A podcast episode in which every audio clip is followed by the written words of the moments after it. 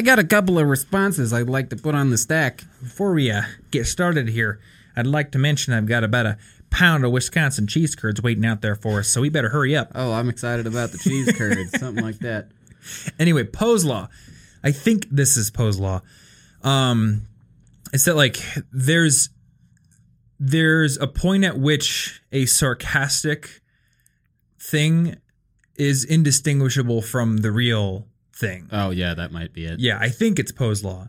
So they often bring this into discussions when they're talking about building spam filters or comment blacklists uh, or anything of the sort, where they're like, you basically need a general purpose AI that has all the context of the entire human race loaded in its memory to be able to perfectly build a spam easy. filter or not not a spam filter because you can build a spam filter with Bayesian filtering pretty well.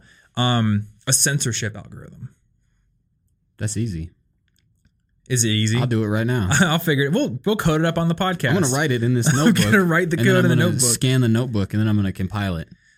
Scan the notebook, print out what you've scanned, take a picture of that with your cell phone, email it to yourself. Yeah. By the way, I wrote it in. It's half QBasic, half pseudocode. It should compile. This should be fine. Then you're gonna code an O what is it? An OCR algorithm to be able to take your written code and compile it without you having to type it. It'll save you so much time in Brilliant. the code editor by making This is you now an spend episode more about time. how to waste a lot of time on problems you probably won't solve.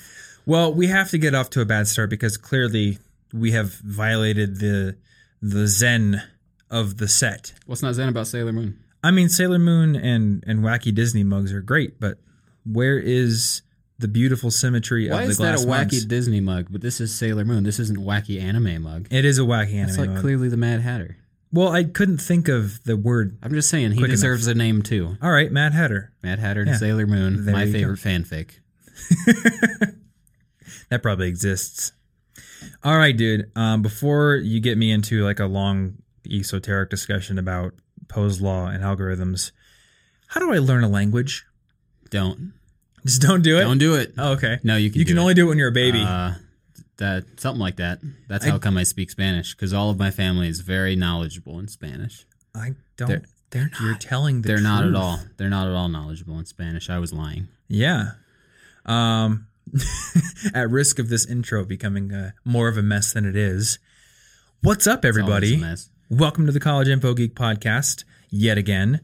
Um, we get asked a lot about language learning. And I think we did an episode maybe like three months ago or so about how to make the most of your foreign language class in school. Yeah. But not everyone takes a foreign language class. And I remember when I was in high school, I had French and Spanish as my choices, but what if I wanted to learn Japanese or Klingon? They didn't have those classes. Yeah. So today we're going to talk we're going to cover the topic of how do you effectively learn and study language on your own time. And you are the expert here. I know everyone right. thinks that I speak Japanese, but I don't speak Japanese. He totally does. He's so fluent. He's I lying. can say watashi no kuruma doko desu ka? And I can maybe remember a few. I don't know. I don't know where it is. I don't know where it is either. Oh no. How do you say dude in Japanese? I bet it's just dude. I don't. Why would? Why would I know that? Because word? then I can say dude with watashi no kuruma desu ka? yeah, something like that. Yeah. I see what you're doing there. Um, so yeah, in 2013, I was uh, actually no 2012. Um, I was planning for a trip to Japan, and I really wanted to learn Japanese so I could, you know, sort of figure out where I was going there. So I spent a bit of time studying it myself. But you, on the other hand, have built essentially what I would call fluency in Spanish and Spanish in Spanish, It's like porridge, but Yeah. it's the Spanish eat it. Spanish type of porridge. well, I don't know if I'm even fluent in English at this point. Uh, you are effectively fluent in Spanish, at least in my mind, and pretty darn close in French. Yeah, I'm pretty decent in French.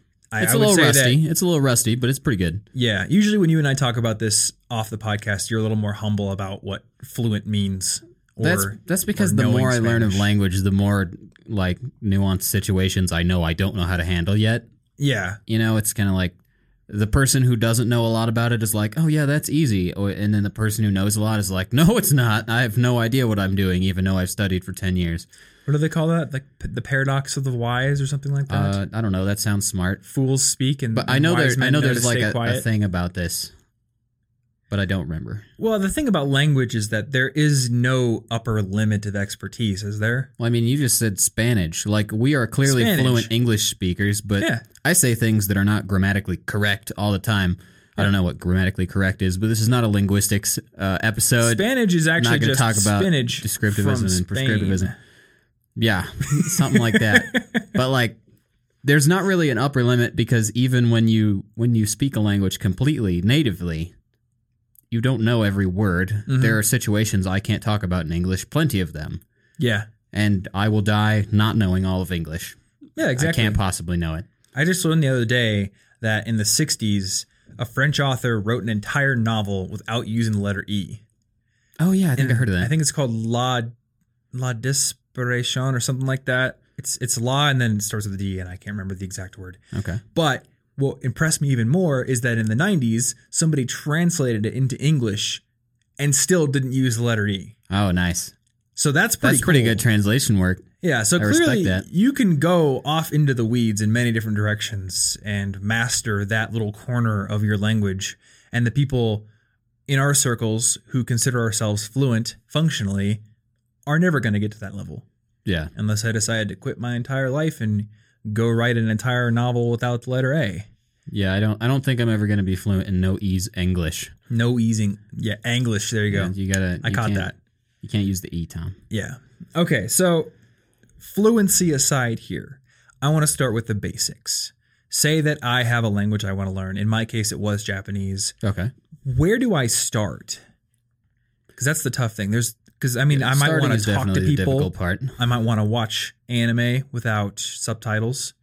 I might want to read Harry Potter in Japanese. All the things I might want to do. So You should can definitely start by reading a translation of uh, Hitchhiker's Guide in Japanese, and you just if you don't know the characters, keep staring at them, and Okay. eventually it'll come together. If I just keep staring at it, yeah, well, hey, that worked when I was a kid. Basically, that's not true. that's not that's not how that works. But uh, so the place that I would start with language, and it's the place I accidentally started when I took Spanish seriously. I on purpose did it with French, and then later I needed to for other things. But I like to start with the sounds of a language. okay. and people talk about the skills in language a lot. Memorization is like the backbone. You memorize all the, the vocabulary and stuff. But speaking, reading, writing, listening.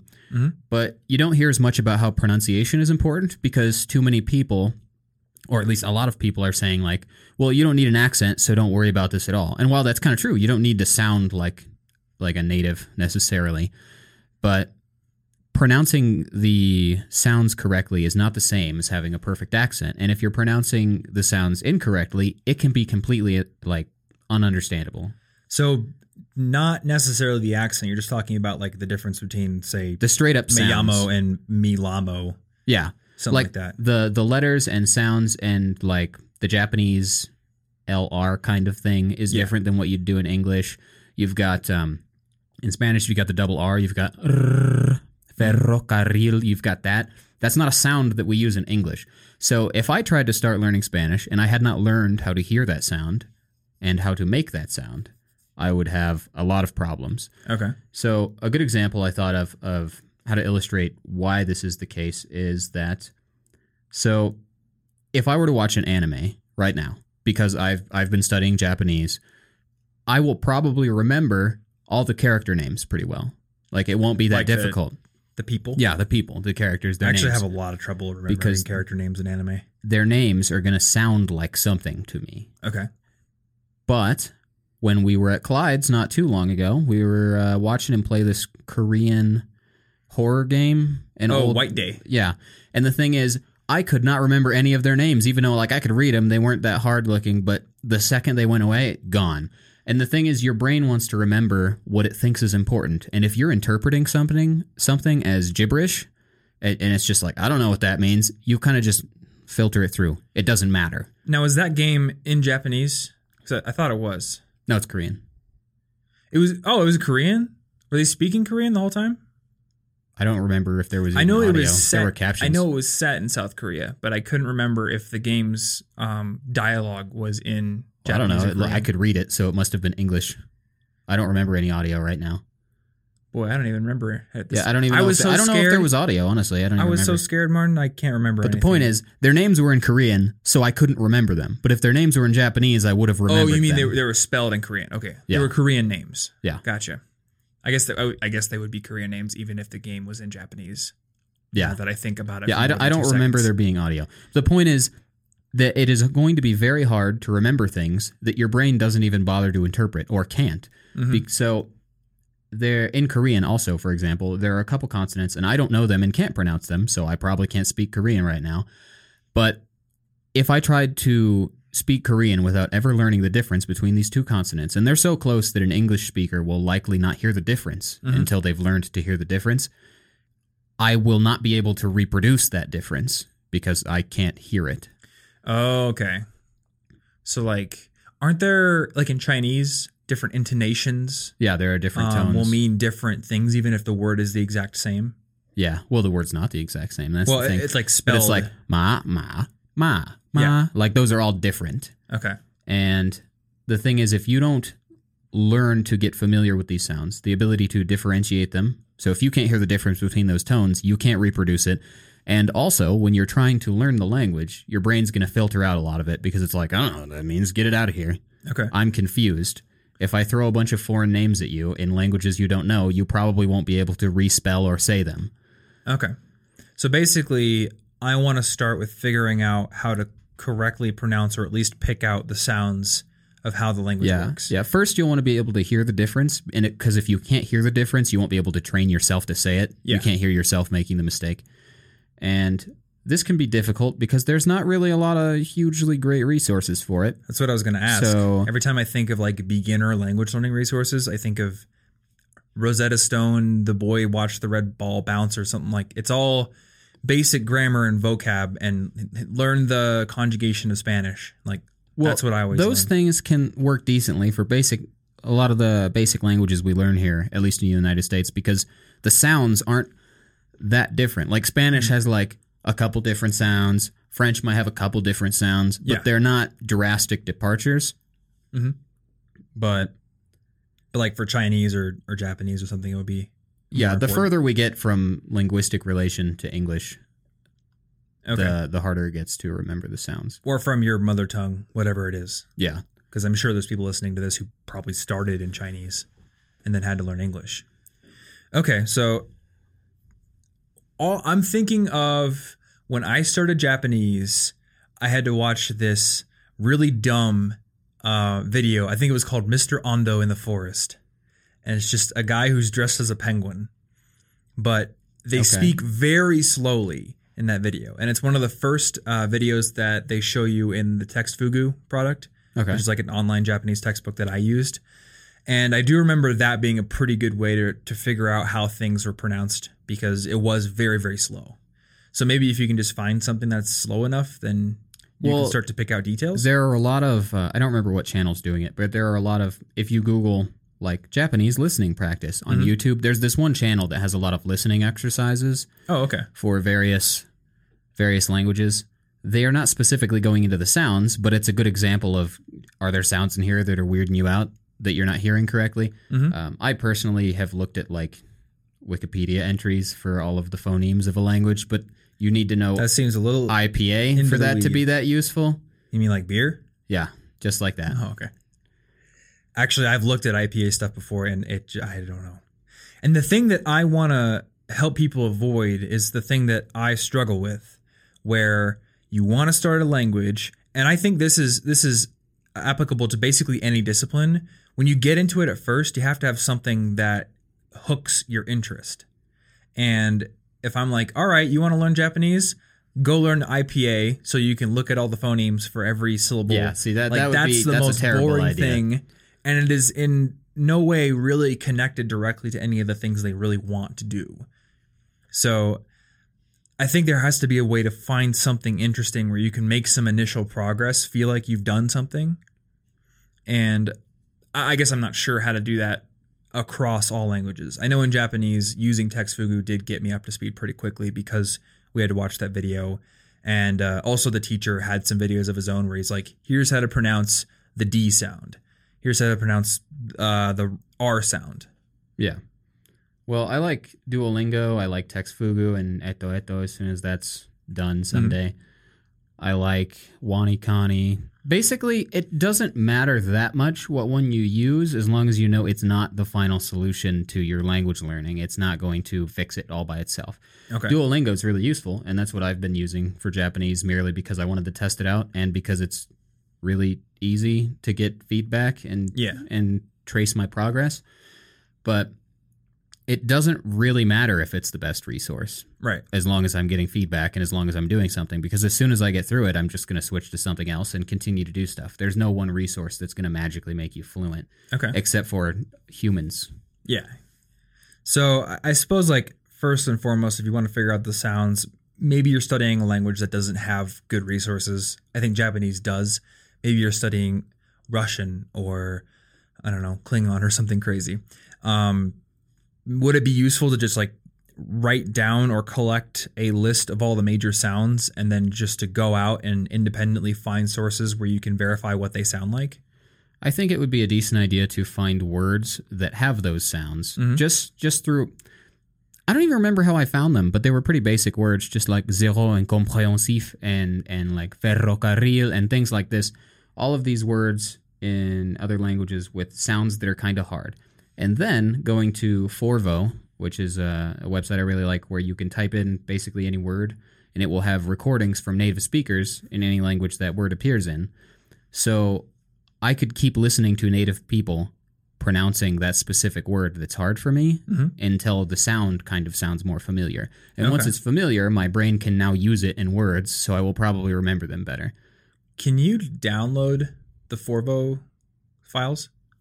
Uh, like the MP3s? Yes. I believe so. because Yeah. if you could do that, then you could make an Anki deck of Yes, that's absolutely what they want you to do. That's what Oh, um, that's what. Gabe Wyner suggests actually in Fluent Forever, okay. which is a book that is cool. It's a, also it's my favorite language learning book because he ended up agreeing also that sounds were a good place to start, so that kind of clicked with me. Gotcha. So I haven't read that book. I did read the Fluent in Three Months book from Benny Lewis.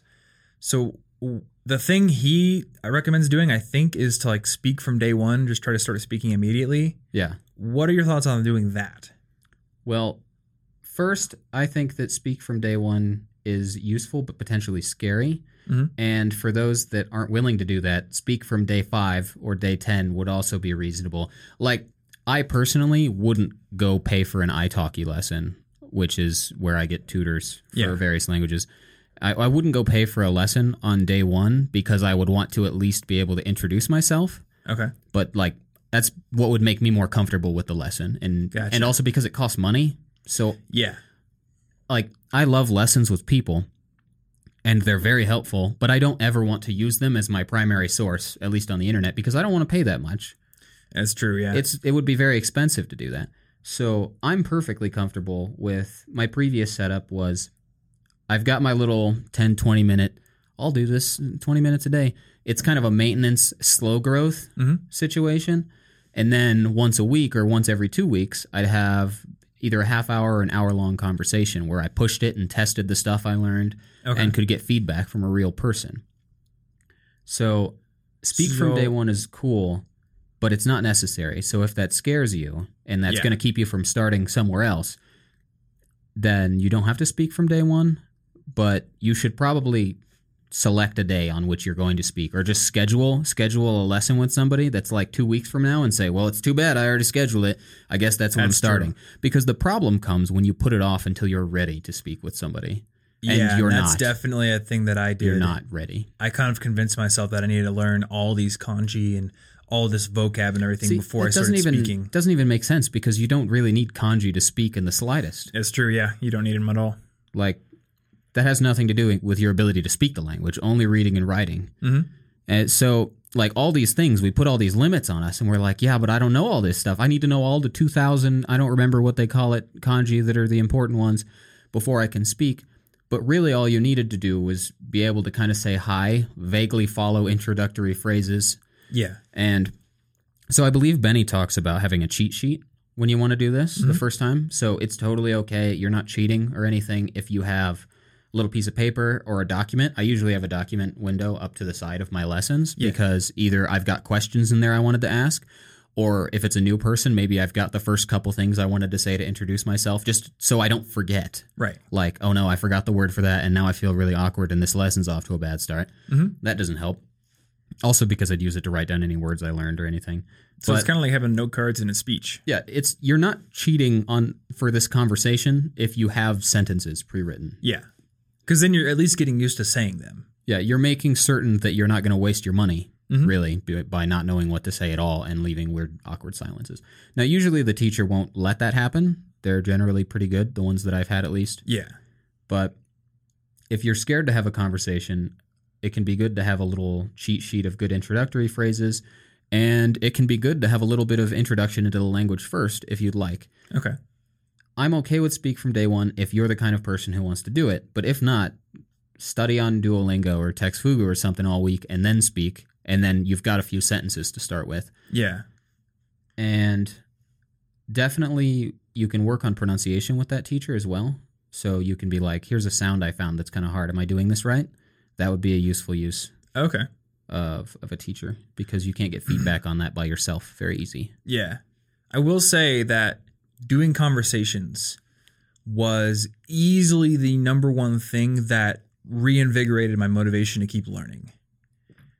Like being able to read a couple sentences of Harry Potter Japanese was cool, and making progress in WaniKani and unlocking levels is cool. But my favorite memory of speaking Japanese is when I went to Epcot, uh, which is part of Disney World, and we went to the Japanese area, went to like the fast food restaurant they have there, and I just had like a tiny five minute conversation with the cashier because they hire people from the home country to come run the shops there. Yeah.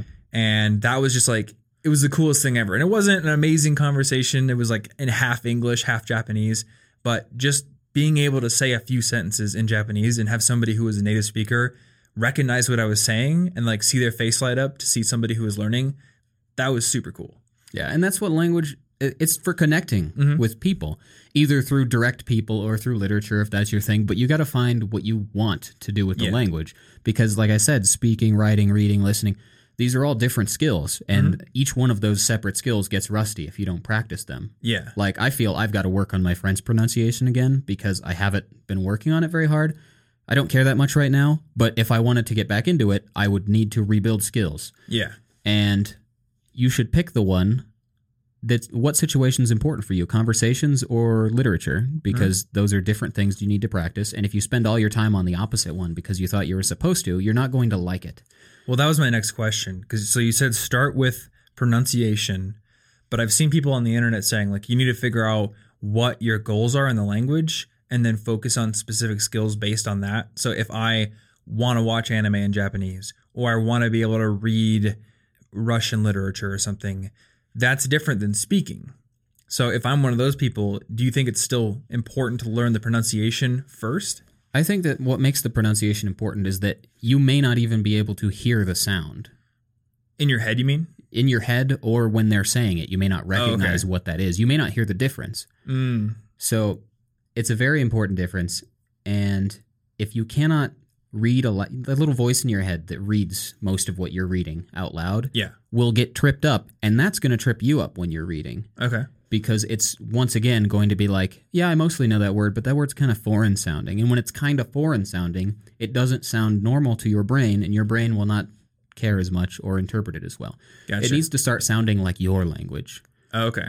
Cool. not your native language, but like a language that you can say, I, this is part of my identity. Mhm. This really makes sense to me. And it feels almost like Spanish feels like I'm not perfect at Spanish. There are so many things I'm not that great at in Spanish, even though I can speak it to a very decent level. But Yeah. also, I'm going to equivocate that down super far because that's how I am with languages.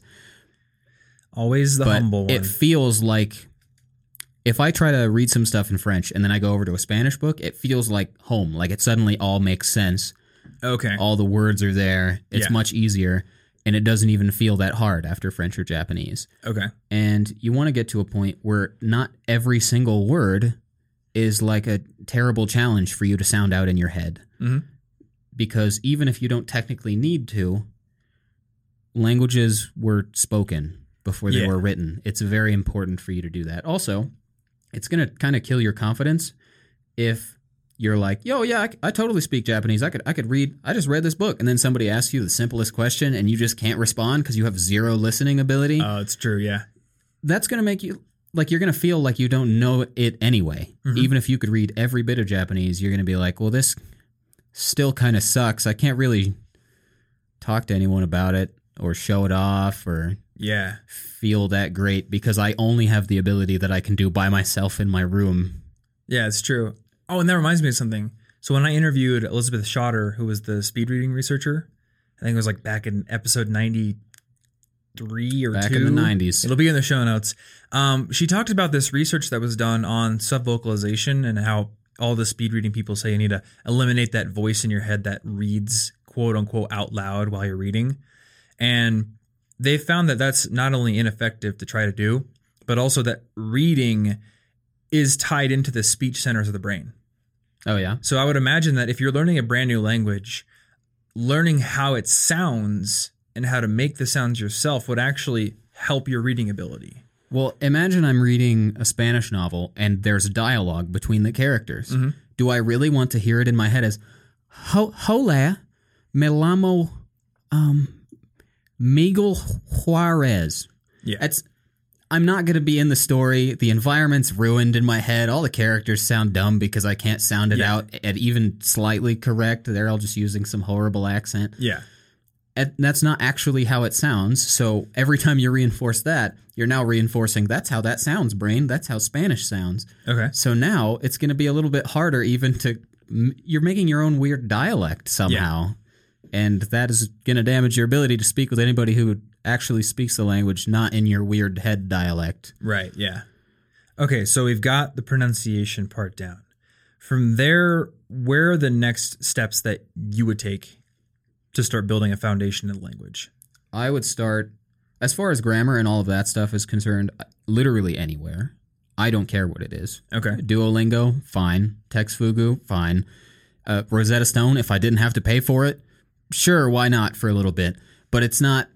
None of these are the final answer, and that is the the biggest thing: is that you need to start now. And independently learning is difficult because you're not getting grades, you're not getting timed assignments. Yeah. One of the most important things is remaining motivated and disciplined yourself. Okay. And that can be hard because language is huge. It is this huge abstract, I will never 100% this skill no Mhm. matter how hard I try because some somebody on the other side of the world is going to invent some new stupid word Yeah. for hipster kids to use and I'm not going to know that one, so I can't 100% them. Mhm. And that makes it overwhelming. It makes it unmotivating because your progress, while it starts really quickly, you're like, oh, I can suddenly say everything. When you get to the level that I'm at, or even like any intermediate level or above, you're going to get to a point where you're like, uh, there's so much I don't know, but like I have, I'm progressing so slowly now. Yeah. Because I already know like two, 3,000 words and I can't, and like I know there are so many more in a language, but I've got most of the common ones, and now I've got to get into weird esoteric things in order to move on. Yeah. And each one of these topics is so deep that what do I do now? Oh no, I'm lost.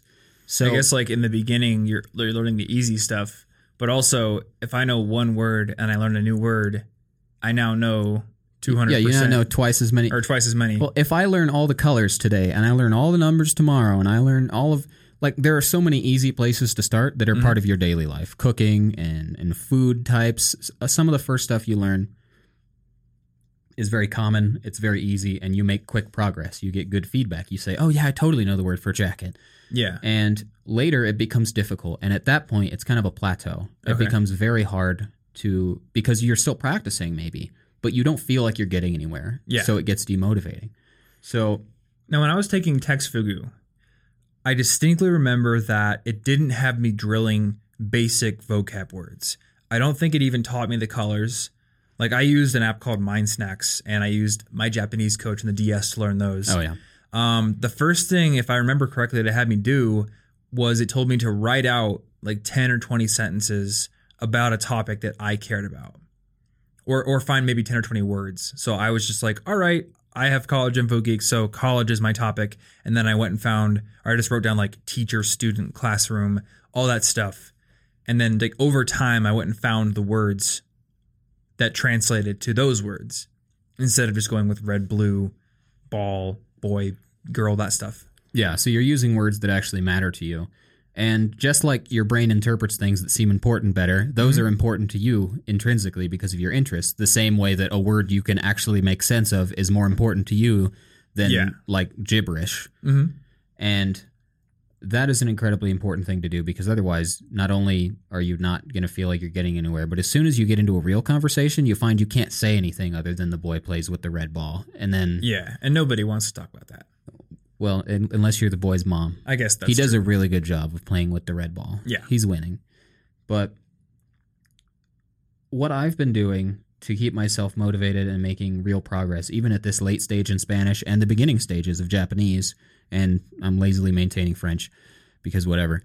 But I have maintenance every day, a Mhm. little bit for each one. It's like 20 minutes total. It's a very small amount of maintenance, but I just want to keep them in my head enough that they don't fall away because that's a real danger when it comes to language. And the quicker you learn it, the quicker it can fall away. Yeah, So, like, the consistency is important in slowly growing the language. But that's not like enough to make enough progress for me, especially at this point. Maybe 20 minutes a day can teach you a lot in the beginning when you're learning colors and numbers and like, Yeah. here's this basic vocab.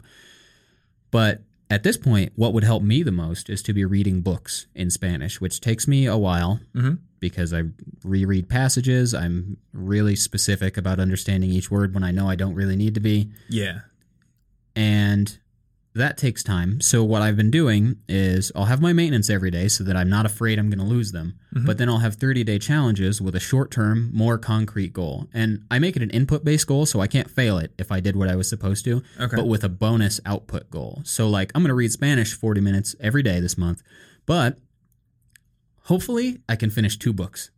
And uh, Oh, okay. I finished the second book like 3 or 4 days after that challenge was over Mhm. But I still succeeded because I read Spanish for 40 minutes every day. And you're going to learn more when you can push your skills to the limit. yeah, Uh, I've had conversations every once in a while. I try to practice my French, so I get to an hour long conversation on italki. I think it's actually I think it's italk i, but I don't care. Language is evolving, and basically my brain feels like it's melting after that. yeah. In fact, that's how I felt after one of my Japanese lessons because I remember tweeting that my brain is melting in Japanese right after. I remember seeing that. But like I can't like I couldn't think at all. I got to the point in the French one where I couldn't even say bye in French, like the simplest thing because I was just like I can't I got nothing. I can't Yeah. think anymore. And my French grows more from that than it does from like reviewing five sentences and saying, "Yep, I did it today." 15 minutes a day, it's mm. that easy. Maybe there's a rule that we can kind of enshrine here then. If you want to learn a language on your own or, or at all, then you should be frequently experiencing these moments of brain melt. Yeah, I think you got to push yourself because you can make really slow and steady progress. But the Yeah. thing is, languages are so huge that you're basically going to get to a point where you're only maintaining your old stuff and you're not Yeah. growing. You want to you want to have challenges like I'm going to learn how to talk about this topic this month. So every day I'm going to learn two or three words Mm-hmm. or I'm going to put them into some into Anki or something, some sort of vocabulary system or I'm going to read or I'm going to have conversations or I'm going to anything. Or you could write a blog on it. I'm going to watch episodes of Pokemon in Spanish every day Yeah. because that will help my listening because there are no captions. I think trying to create something could be pretty helpful because then you're attacking it from a totally different angle. Like trying to write something off the top of your head, and maybe you can't do it in Spanish right away, but maybe you know you want to say, okay, I want to write about um about hockey, and you know no words in Spanish about hockey, but you can string together a sentence in your native language about you know how to buy skates or the proper I don't know passing technique or something. Yeah. From there you could go build that sentence in Spanish and maybe it's going to be totally wrong, but it's a different sort of exercise than like looking at something someone's already made and having to translate it or going through a pre-built lesson. It's like the act of creation stretches your brain in a different way. Yeah. It's the same reason that uh, Gabe Wyner, Influent Forever, suggests making your own Anki flashcards as opposed Yeah. to downloading a deck with 5,000 words in it Mhm. because you made the connections and the making of those connections also helps you learn it. I think making those connections gives you insights that you would never get like when I was on the plane home uh, on Monday, I saw this girl next to me playing Sudoku, and I don't even know if I pronounced that word right. Sudoku, I think it is. Yeah. Uh, and she had a book of them, and I, I was like, I kind of wish I could do that right now, but I don't have any Sudoku apps. I don't have it on my computer or anything like that. So I just got out my piece of notebook paper, and I was like, How do you make a Sudoku puzzle? And I'm like, I have no idea how to do it. But obviously, somebody at some point in history figured out how to make these valid, Yeah. and then and then have figured out how to make them challenging for other people. So I was like, all right, I'm going to challenge myself to figure out how you make a valid Sudoku puzzle from scratch. And I sat there and I made one and I got like five boxes in and then I screwed up and I realized I totally messed it up. So then I was like, all right, let's do it as simple as possible. One, two, three, four, five, six, seven, eight, nine across the top row. And then I fill in the first box like totally um, linear, just the easiest thing possible and fill out that box. And I was like, okay, that one's valid. I figured that out. All right, so there's relationships between the numbers that make this work. And then I started doing that with more random numbers, screwed it up again, got one that's very close to being done. And I haven't figured it out completely yet because the plane landed. But by the end of that plane ride, I had some insights into how you construct these puzzles that I would never have gotten just by playing the game and trying to figure out a pre built puzzle. Because I was attacking it from a totally different angle. yeah. And I bet in like it's the same in language learning. If you are trying to write or come up with an original thought and construct it, it's different than just answering a question or a quiz. You know? Yeah. And that's why I like to have the conversations frequently because I'll come in with like a new topic I learned to talk about and I'll Mhm. try to like bring up this little grammatical thing I want to try out, see if I can use this, and then see if they say anything. Yeah.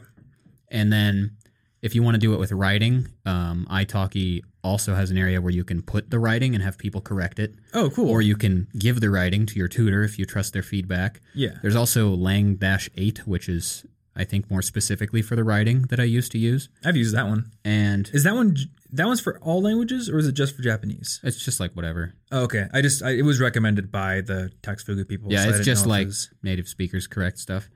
That. So that would be a good way if you wrote about hockey or something. You could take your resulting Spanish text, go over to Lang Eight, find a partner, and then they could correct it for you. Yeah. And then you could see, all right, now I understand why I made those mistakes, Yeah. which would probably reinforce them better than if you just were presented the rule without first screwing something up. Yeah. And if you didn't know what to write about, you could you could just try to translate you could find an article about the the latest hockey game and just try to loosely translate what happened Mhm. into the language. Or there was a while where to learn new words and practice writing, I was writing sort of a story dictionary of sorts. So I'd get this word and then I'd write a sentence. My story just used all the characters from Winnie the Pooh because I, I didn't need to be original. But it also gave me characters to work off of so I could like be excited when I could use the right Spanish or French or whatever words to evoke their personality Yeah. as I know it. So I ended up every sentence had a brand new vocabulary word I was trying to use or a new grammatical structure, but it all was confined within their actual characters Yeah. and within a story that makes sense in their world. So Okay. limitation breeds creativity. So I tried really hard to find the right vocabulary words and use the right things that would allow me to write that. And so then you I can't sh- just say like poo ate chicken because you know pollo. Like you have to figure out the word for honey. Yeah, basically. and like it feels better then because I'm like, I'm at, this is actually like a story that makes sense. It's not random nonsense because if you do something like Duolingo, this the sentences are just sentences. They don't. There's no story, and the story makes it memorable. So Yeah. I was remembering the new vocabulary easier, Mhm. and so that was a cool way to do it. I gave that to my teacher. I could have put it on Lang 8 or italki as well. And another thing, this is for speaking. If you want to speak instead of write, is I had a while where I was bringing up um, either I think iMovie or QuickTime, whatever lets me take a video on my MacBook, Mhm. and I was just I'd get a topic, I'd go to a um, improv speech topic generator, I'd generate it until I found something that I vaguely knew about, at least in my language, and then I would just start recording and I would try to talk about that topic in Spanish Oh, okay. for like two minutes, just two minutes. It's not that big of a deal yeah, I did something like that too. because you'll run out really fast. But it was like, what can I say about this? Can I Mhm. successfully give an improv speech in this language? It's probably not going to be great, but it is going to force me to look for words, and I'm going to find gaps in my knowledge. And I'm going to say, Yeah. actually, that word or grammatical structure would have been really helpful. So I'm going to write that down. I think that could be a really cool thing to do because then if you save the videos, you can go back a few months and see how far you've come, Yeah. which would be pretty motivating. Yeah. As long as you got the hard drive space. Well, I mean, you wouldn't even need to do it in hard drive space. The way I did it was I did YouTube has Oh, yeah. a Okay. fair. live it's not live streaming, it's like you can upload a video by letting YouTube record from your webcam and then it'll just be on your Okay. channel. Well, that makes And sense. So I had some private Japanese videos that I didn't publish them, but they were like my Japanese daily speech. That is probably the better way to do it. I just don't use YouTube. Yeah. I'm, you know, I'm, I'm one of them old guys. I don't know how technology works. I don't know how these YouTubes and Vimeos and I don't understand them. beat bops and flip flops work. but you can also use that to practice pronunciation specifically. Mm-hmm. So, like you saying the words, so you can watch yourself say it, so you can see what your mouth is doing, Oh yeah. and you can hear it, and then you can go over to Forvo, play that same word, and try to listen. Are there differences? How well are you capturing this sound? especially since the way that you sound recorded or played back in any way, or the way that I perceive how you sound is different than how you perceive you sound. Yeah, because it Just all it all that goes in my all head the differently. and bones shaking and everything that make it sound different. So you're really going to hear it, but also seeing yourself speak it can kind of tip you off if there are any habits you're doing or you're putting your tongue in the wrong place. Mhm. I was teaching English for a little while, and one of my students was using the Spanish D instead of the English D. But oh, okay. if she had filmed herself and known the difference between the two sounds physically, she would have been like, "Oh, my tongue's not supposed to. It goes back here, not there." That's the Oh, problem. okay. There's the sound Yeah. and you and obviously it's going to be hard to see where all sounds are coming from but there it's still useful to see because there are some times where you're going to say that doesn't look physically right Yeah. as long as you know how the sound is supposed to be or that's probably where the weirdness is coming from let me try moving something mm-hmm. I think that's going to be a really useful tip because being able to see what you're doing wrong and compare it to the correct version, like you would just never tell those things. Well, when I got my figure skating coach, she was like, "Oh, you're putting your foot out way too far when you spin. That's why you're off balance." Or even last night at parkour practice, like they were like, Oh, yeah, "Jump went to that. and do a 360." And I'm like, "Oh, I could do that." And then I was off balance every time I'd land, and I couldn't figure out what I was doing wrong until the coach watching me is like, "Well, you're throwing your hips out of alignment." Or when you try to turn to the left, you're actually twisting your shoulders the opposite direction you're looking. So you're just completely throwing yourself off balance. But when you're doing it, it's such a fast motion, you don't have time to analyze what each part of your body's doing. yeah So all you know is that I jumped, I tried to spin, and I ended up totally off balance when I landed. No idea why that's happening. Yeah, that's the hard part about independent learning is that feedback Mhm. is how we learn. The there are so many things where I think it was for stress relief or something, like they could hook you up to a machine and when you'd notice something was bringing your heart rate up or something, when we get feedback, we can train ourselves to do a lot of things. Yeah. We're very good at it if we get feedback of Mhm. gaining control of things. And with language learning, it's inherently a social thing and you don't get feedback without without somebody there to give it to you. So Yeah. if you don't have a classroom environment where the teacher is there every single day to try new sentences on, you need to find a way to get that feedback or you're going to be learning your own version of the language that no one is ever going to correct. And you're going to get so good at your version of the language that 5 years later when you finally thought you were ready to use it, you're just going to find out that it's not really the language and you just learned nonsense for So, 5 years. You really- need feedback. Even though we're talking about independent language learning here, It's kind of a misnomer. It can't be completely Yeah. independent. there has to be if some you ever want connection to talk to people. else. Right. And maybe if you never want to talk to people, you can learn whatever you want.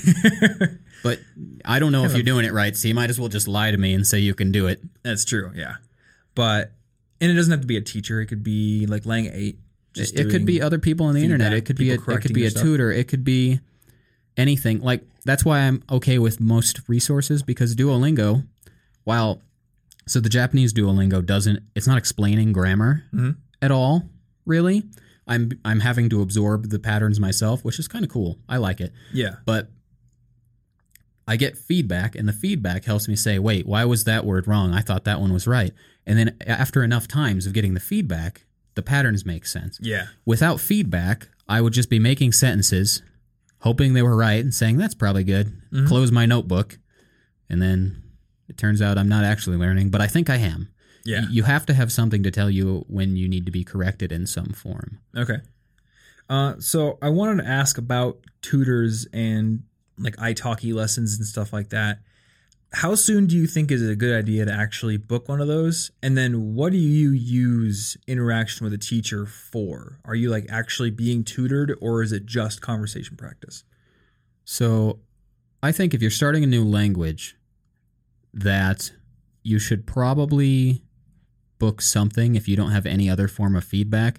If for nothing else than to once feel the, the rush of conversation, to mm-hmm. once feel what it feels like so that you can judge based on that. Okay. And I would book it anywhere from the first week to a couple weeks, but I probably wouldn't stretch too much farther than that unless you're like horrified of the couple weeks to the point that you can't control yourself, in which case booking one at all and then as long as you eventually get to it and you're like, "Well, now I got to do it," and you do it, then fine. Yeah. You pushed it off a little bit, but you start at some point. There's a starting line. Mhm.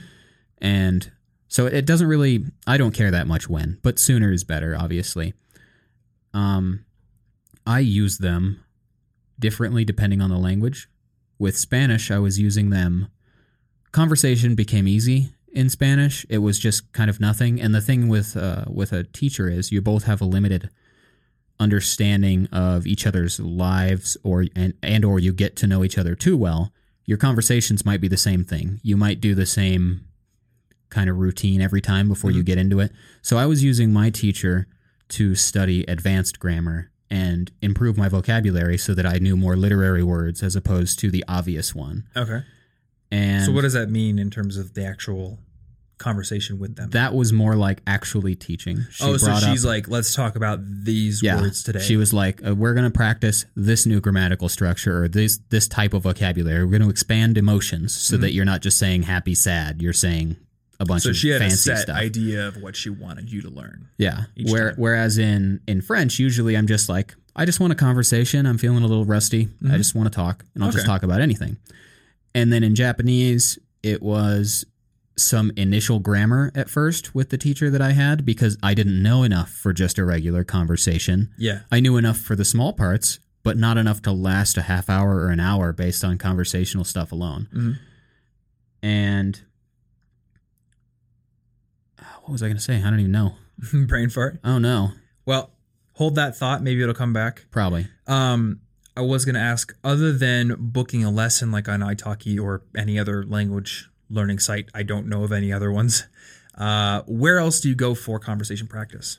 Uh, you can find something on meetup.com. Um, there's a Spanish meetup I've been going to. There's a French one that I keep trying to go to, but divine intervention or something keeps me from going to it all the card. time for months. Yeah.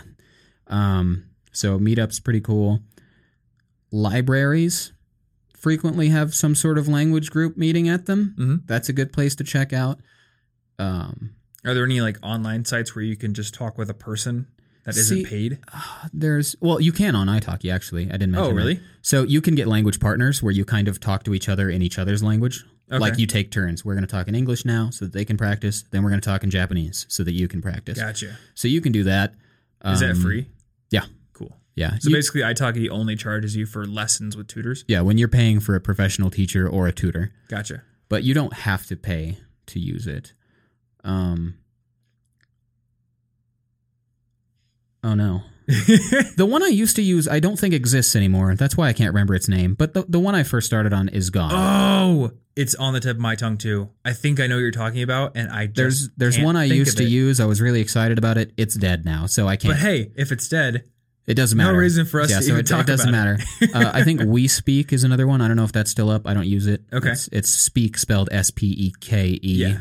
But I like italki. I I like my teachers on it, and there's not really a reason for me to shop around because what I'm getting is people that can speak a language, and Yeah. the websites themselves. It doesn't really matter. it's just a platform. I know that italki has they require certain levels of fluency from their teachers. Mhm. They ask for certifications and stuff if you're not a native speaker to prove that you're doing it.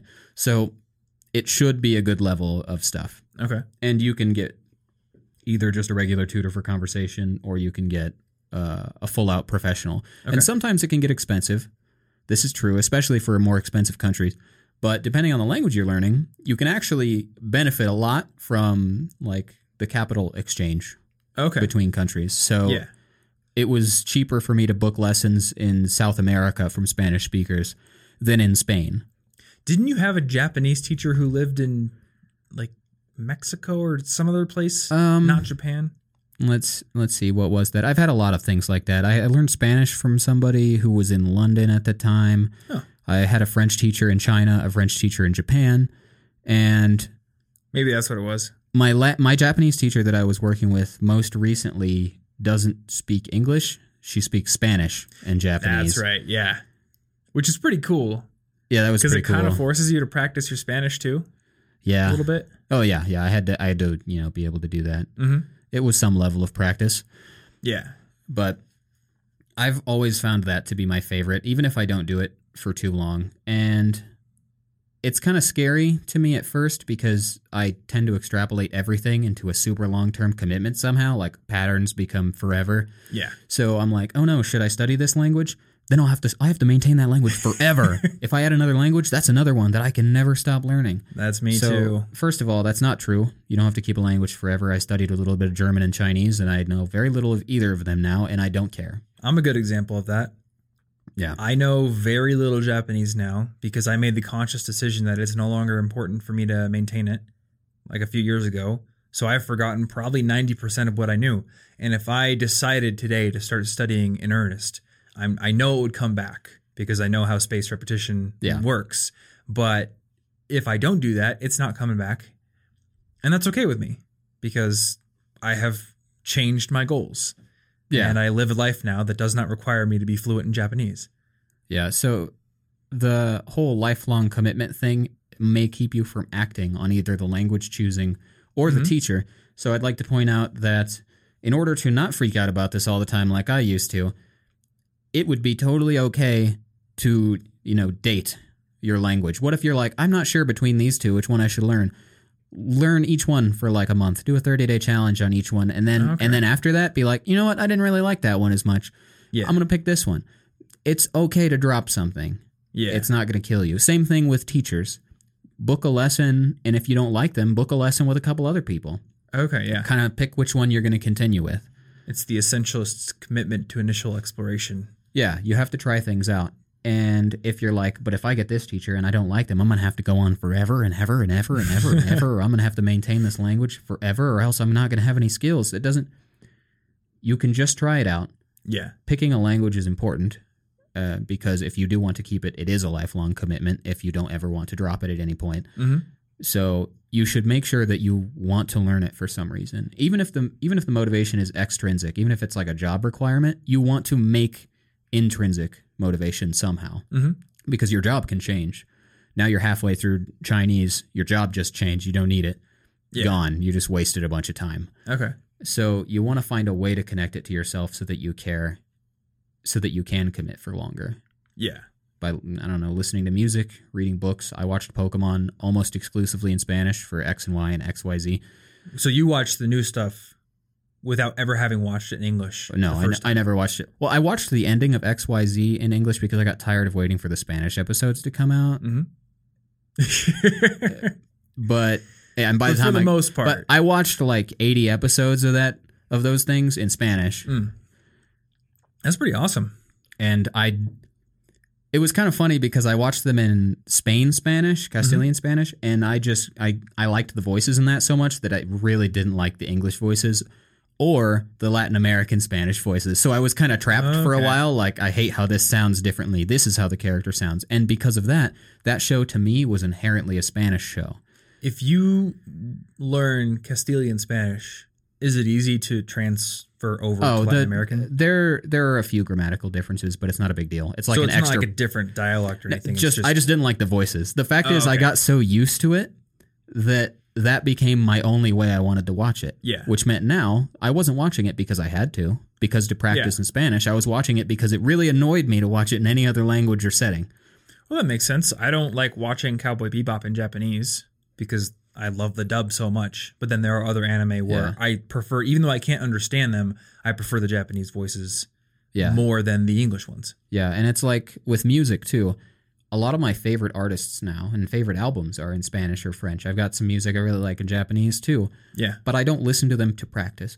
you should get to the point where something about the language, its food, its music, its entertainment, its culture, its history, its aesthetic, something speaks to you. You, you want to find something you really like that you can hook into Okay. because then it won't be you're forcing every step of this language because there are a lot of steps. Mhm. It's it's a long thing if you want to become fluent, whatever that means. Cool. So you don't want to have to push every single time. Yeah. At some point, you want to do it because it's making you happy to make the progress. So the last thing that I want to talk about, uh, and I realized that I, I know for you, like you're worried that this episode isn't going to be the be all end all perfect resource for learning a language, um, and it isn't. It, it's Oh, no, it's one piece of the puzzle. So I want to talk about Anki Okay. because we we mentioned it earlier. It gets mentioned all the time in language learning communities. But I get YouTube comments from people who are like, "What is that thing they they mentioned? I don't know how to spell it. Is it O N K E Y?" Uh, but It's like before I- donkey. it's like donkey. Yeah, It's, it's not though. it makes you waffles. Before I talk about Anki, I want to talk about something that is a truth in language learning, but also a truth in any kind of learning project whatsoever. Um, which is that, like you said earlier, the individual resources don't matter so much yeah. because every resource you use is going to provide you one piece of the puzzle. And when you're doing a jigsaw puzzle, you don't start from one corner and just work completely outward and then end at the opposite corner. Everyone just like you look through the pieces, then you're like, wow, these two look like they might go together. Oh, wow, they do. Uh, I'll just put them here. And then you just start putting things all over the place. And eventually you start to see the whole picture. It's kind of like a crossword puzzle, too. Uh, the most recent learning sprint thing that I did was learning about blockchain and, and Bitcoin. And uh, I remember a few months ago, I stumbled across the homepage for Ethereum, which is another one of these cryptocurrencies. And I was reading it and I was like, this is so far away from anything I know. I literally can't understand a single word that they have put on this page. And it's in English. It's like Ethereum is a peer to peer blockchain application for creating smart contracts. And I'm like, I don't know what any of those are. So I'm like blank slate, literally have no understanding whatsoever. Very intimidating. Get a little bit of interest.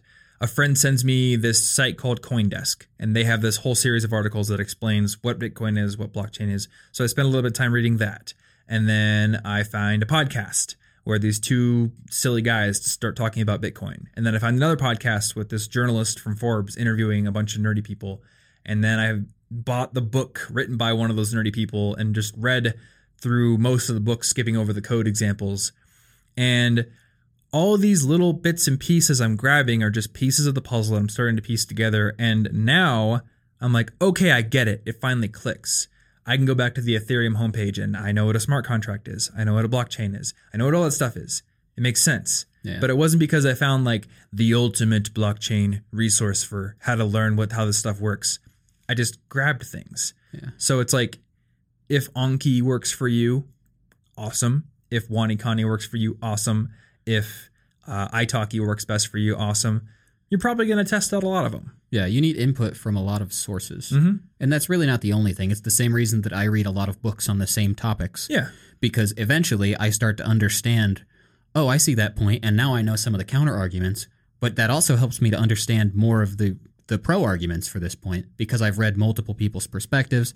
And you want a lot of input on something to start to form an expertise because otherwise you become basically a slave to whatever somebody that you went to decided the curriculum was Yeah, exactly. maybe they have a mistake on something. Like for all I know, Duolingo's slightly wrong on one of the sentences I've learned. I don't care because I'm going to be practicing from so many places that I will pick it up myself. Mm-hmm.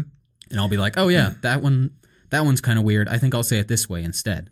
And I got to tell you, that principle makes me more comfortable as an educator because, like, we've wanted to make courses for so long.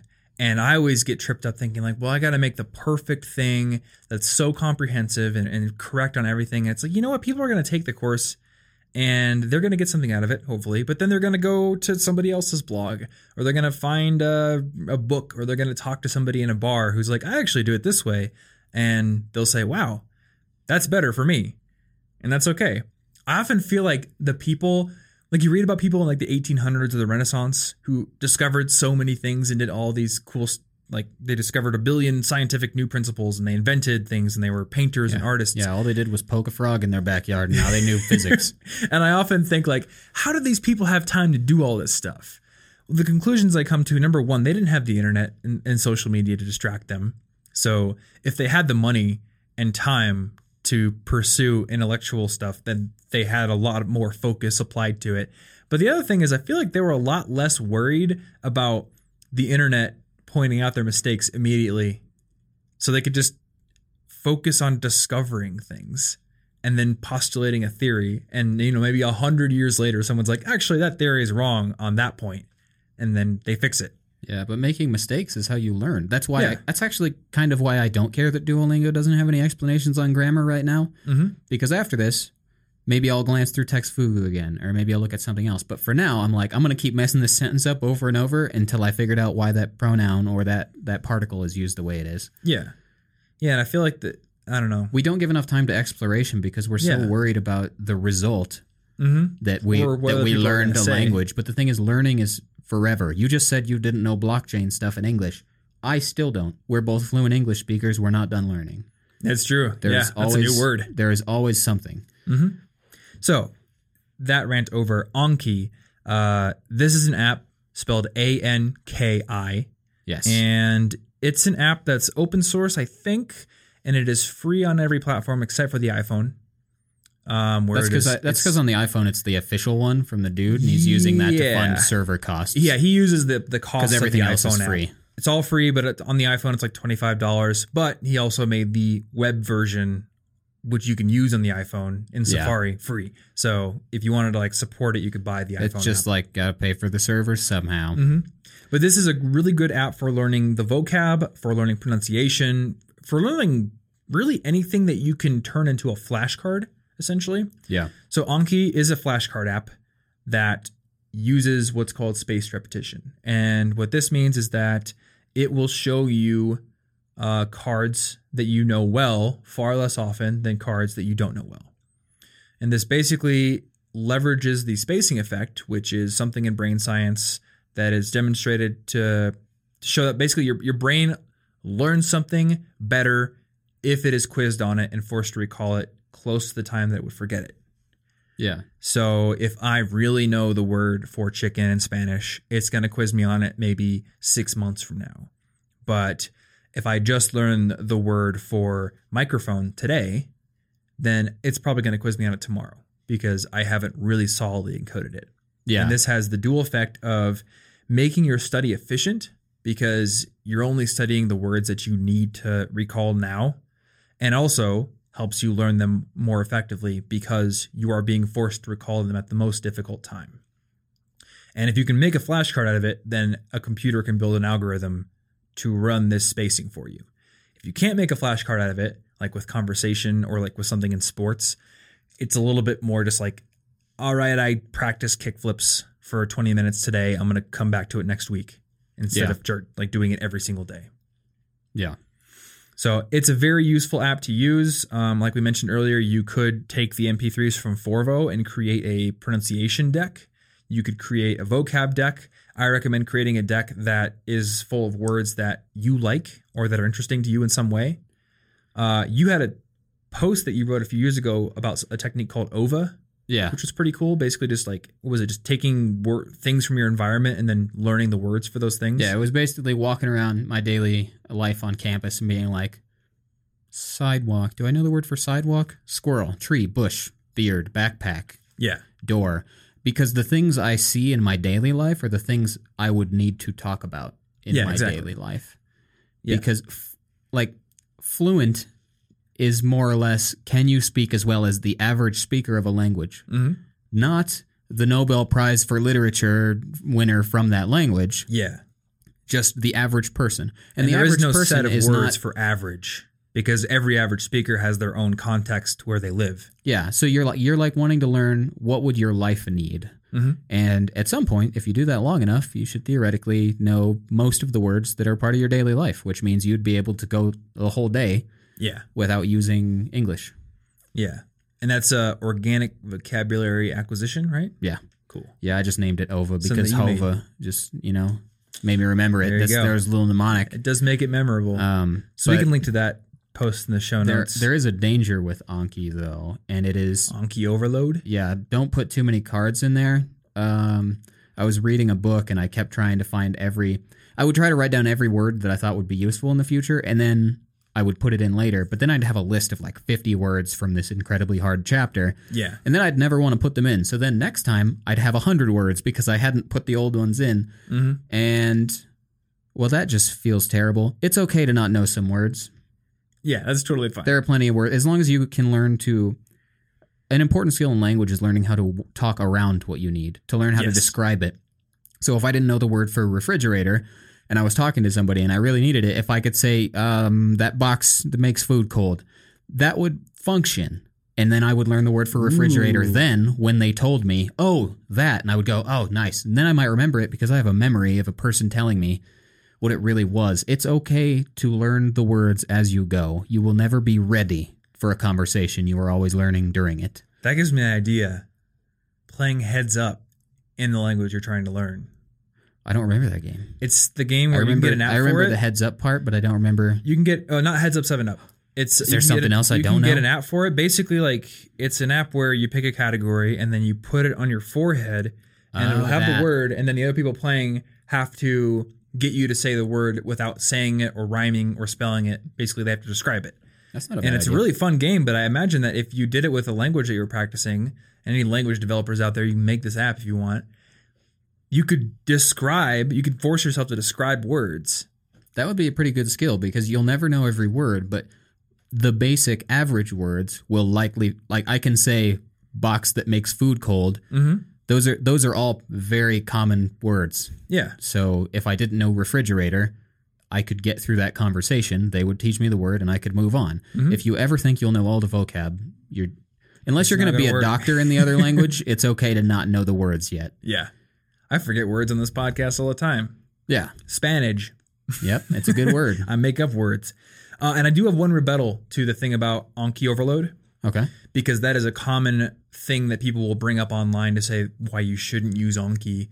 And I think we were talking about this on another podcast at one point, and you said there's going to eventually come a point in your language learning, learning journey where you might kind of abandon Anki or you'll you'll reduce its importance in your practice schedule because Yeah. you're reading books now or you're having full conversations now. So it's a stepping stone. And the fact that it has the potential to become overwhelming eventually doesn't mean that it isn't useful at first. Just like Oh, it's very I can't useful. win the Tour de France with training wheels on, but that doesn't mean I shouldn't if you can't ride a bike, you should probably Yeah. try it out first. Yeah, Anki is fine. Just don't don't try to hundred percent vocabulary. Right. And it's if it is overwhelming someday, solve it then. You, Mm-hmm. you don't need to solve everything preemptively. Solving everything preemptively is a good recipe for paralysis. Yes, it is. Like we've learned this in our business. We can't just like why would I try to figure out how to pay 100 employees now?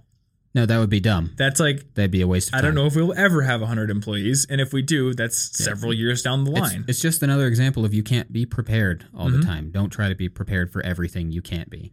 Yeah, exactly. And as far as the Anki thing goes, um, that part of the conversation you're referring to, uh, I was saying that in the beginning, you don't know enough to like live in that environment and have full conversations in that environment. So you're kind of in an artificial language bubble where you where you do contrived sentences. You're in limited conversations that are meant to help you learn Yeah. and things like that. And then later, you get to a point where you don't need to practice that stuff as much because if you're reading books and, and watching movies and having full conversations, you pick up words naturally.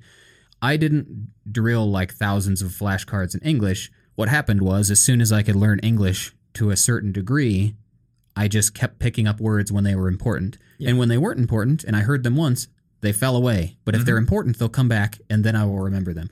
So so don't worry about yeah, don't worry about Anki being like a lifelong commitment because I'm barely using it for Spanish, just like a couple words here and there that I keep forgetting. Mhm. For the most part, the world will give you your spaced repetition in the form of how often that word comes up in your life. Yeah, it's very true. Many people learned languages before Anki was invented. Many, many people, a lot it of them. turns out. So uh, that being said, Anki is very useful and the way that it leverages the spacing effect can help you to learn. it. It is a great part So- of the artificial environment that forces the word into your life Mhm. when it otherwise wouldn't have been because maybe I didn't need to use the Spanish word for for red yeah. next time for the next 3 weeks but Anki will say that's that's important so we're going to pretend you needed it and then show it to you again and now you're going to remember. So in the show notes for this episode, I can link to the resources we've talked about, but because I've only learned Japanese and you've only learned Spanish and French and Japanese to any like hardcore degree, we obviously didn't mention a lot of the resources that somebody who might want to be learning, you know, Russian or German or any other language could use. And we couldn't because we don't know about them. Oh yeah. But is there anything that you know of that like lists or centralizes the resources that people could find? I I think there's like Reddit's. Yeah, I think I once saw a pretty good list of resources on a specific subreddit. I can try to find that. Oh, is it the language learning subreddit? it. Uh, I mean, that seems like the probable place I would look first. Yes, but one of actually, them had like a guide with like Oh, just it's their a wiki. big, big list of things. Yeah, it's the r slash language learning wiki. They have like a whole list of tools. Cool. And then is there anything else? Like maybe Benny's blog or anything? Well, I mean, Benny's blog is cool. Um, there are several books that I like for language learning because learning how language functions helps me to pick out patterns faster. Okay. So, Fluent in Three Months, Benny Lewis's book is a good book. Fluent Forever, Gabe Wyner, good book, and they both slightly differ in what they say. So, like, like getting the input from multiple sources is useful. Yeah. Um, this one's only gonna be extra useful for the language nerds, but I really liked the Art of Language Invention by the guy who created the Dothraki language Oh, okay, cool. like to make it an actual language because when you learn how the linguistic parts of the language work, if you're into that, it makes picking apart the patterns of grammar so much easier. Okay. You're just like, I know exactly why they're doing that. And basically you're learning the language of of language, Yeah. You know, when you learn how to describe grammar, when you learn how to describe these things. And Okay. while most people don't need it, if you do like it and you do learn it, it will help. Gotcha. Cool. Well, we will have all those in the show notes. And a note for Guillerme, our show notes guy. Let's put the more general resources at the top, so the Reddit and everything, and then we can link to like the, you know, WaniKani and MindSnacks and stuff a little bit further down in case people happen to be learning Japanese or something. But I want to have those more Oh, yeah. general resources easy to find in the show notes. And if you are listening to this on the audio feed, this is episode 182. So CIGpodcast.com slash 182 is that URL that you can go to to find those show notes. Or if you're here on YouTube watching us, the link in the description down below is the exact same link. That'll get you there. So check out the show notes. You'll find lots of resources for continuing onward from this conversation. If you guys enjoyed this, number one, um, let us know what your follow-up questions are. I know Martin, you're really into learning languages, so Oh yeah, I'm I am always like I talk about how I don't use social media or anything. I mostly mean I don't care to share with anyone that I just had the coolest piece of toast this morning. Yeah. I'm it was so cool. it was good Tom. avocado toast. Oh yeah. Um I just don't I don't share things, but I do I do check like Twitter. Yeah. If you ask me questions, I will probably answer you. Oh, that is I have, true. I have yeah. no problem with that. If you if you send a bunch of questions, I I don't want to seem like I'm really stingy and just hate talking to people online. I just Yeah. don't share things. I don't care to post a status. Yeah.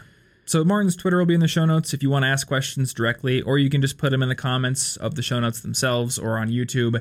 Yeah. And we could potentially make follow up episodes. Episodes. I can't talk yeah, today. Yeah, and if there were more specific subtopics of language, it would be Mhm. those those could be useful episodes. But uh, Yeah. it'd be useful to know what subtopics are most interesting because obviously a general episode like this, we can't go too in depth in any one thing. Language Right. is huge. It's an overview, and I'd like to get not perfect. questions from people who are learning at the moment, because as somebody who has abandoned my language learning, I can come up with a good outline, but there aren't the burning questions there for me that somebody who's struggling with Japanese right now might be having. So yeah, and I'm sure that I find a lot of this way more innate than it should be after a billion years of learning stuff. Mm-hmm. So please send questions. yeah, They're Oh, probably not obvious to us. So uh, I didn't keep enough of everything that was said in my head together to make a full recap, but I did have four big lessons that I wanted to remind everyone of that I took from this show. Cool. Uh, number one, it's a puzzle. You're piecing it together. all over the place. So again, don't worry about finding the perfect resource, even though we're trying to lift, list off a, A bunch puzzle here. doesn't have a perfect starting place. It doesn't. Nope. I mean, you probably should start at the edges, but You don't you have, don't have to. Just start putting things together. Uh, number two, when you're learning a language, you should have frequent periods where your brain has melted.